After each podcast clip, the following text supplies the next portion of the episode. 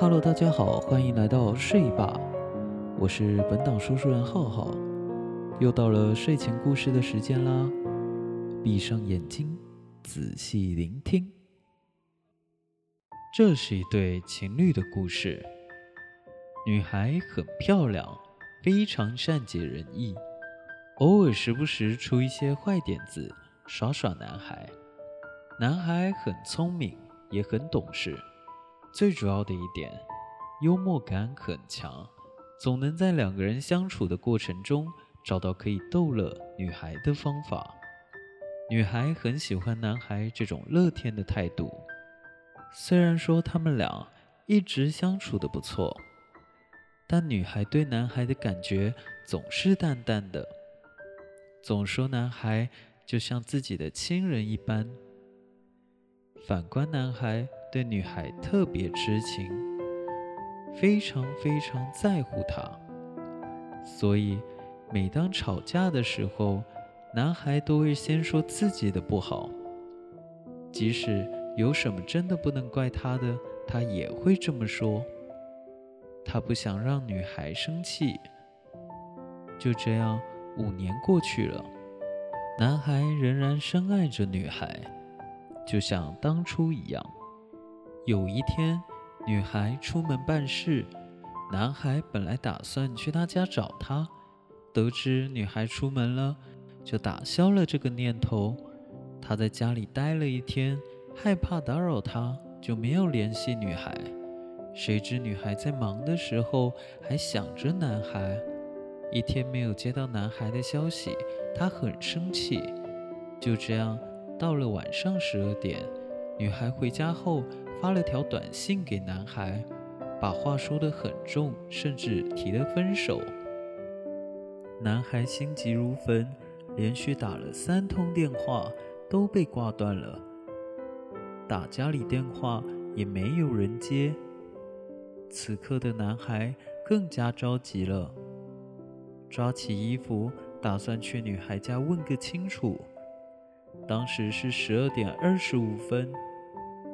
女孩在十二点四十分的时候又接到男孩打来的电话，但结果还是一样。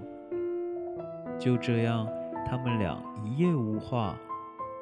男孩就再也没有给女孩打过任何一通电话了。第二天，女孩接到男孩母亲的电话，电话那头声泪俱下。原来男孩昨晚出了车祸，警方说车速过快导致刹车不及，撞到一辆坏在半路的大货车。救护车到的时候，人已经不行了。女孩心痛至极，可是再后悔也没有用了，她只能从点滴的回忆中来怀念男孩带给她的欢乐与温暖。女孩强忍悲痛，来到了车祸事故现场。看着完全不成样子的货车，方向盘上、仪表板上还沾有男孩的血迹。男孩的母亲把男孩当时身上的遗物交给了女孩：钱包、手表，还有那部沾满鲜血的手机。女孩翻了翻钱包，里面有他的照片，血字已经渗透了大半张。当女孩拿起男孩的手表的时候，赫然发现手表的指针停在了十二点三十五分附近。女孩瞬间明白，男孩在出事后。还用最后一丝力气打给了他，然而自己却因为在赌气，没有接听。殊不知，男孩再也没有力气去拨打第二通电话了。女孩永远不知道，男孩想和她说的最后一句话是什么，但女孩明白，不会再有人。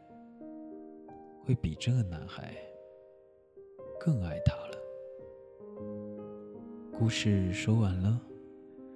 今夜的故事虽然有些伤感，但希望带给各位更多启发，让我们好好珍惜所拥有的。感谢各位的收听，我们下次见，晚安了。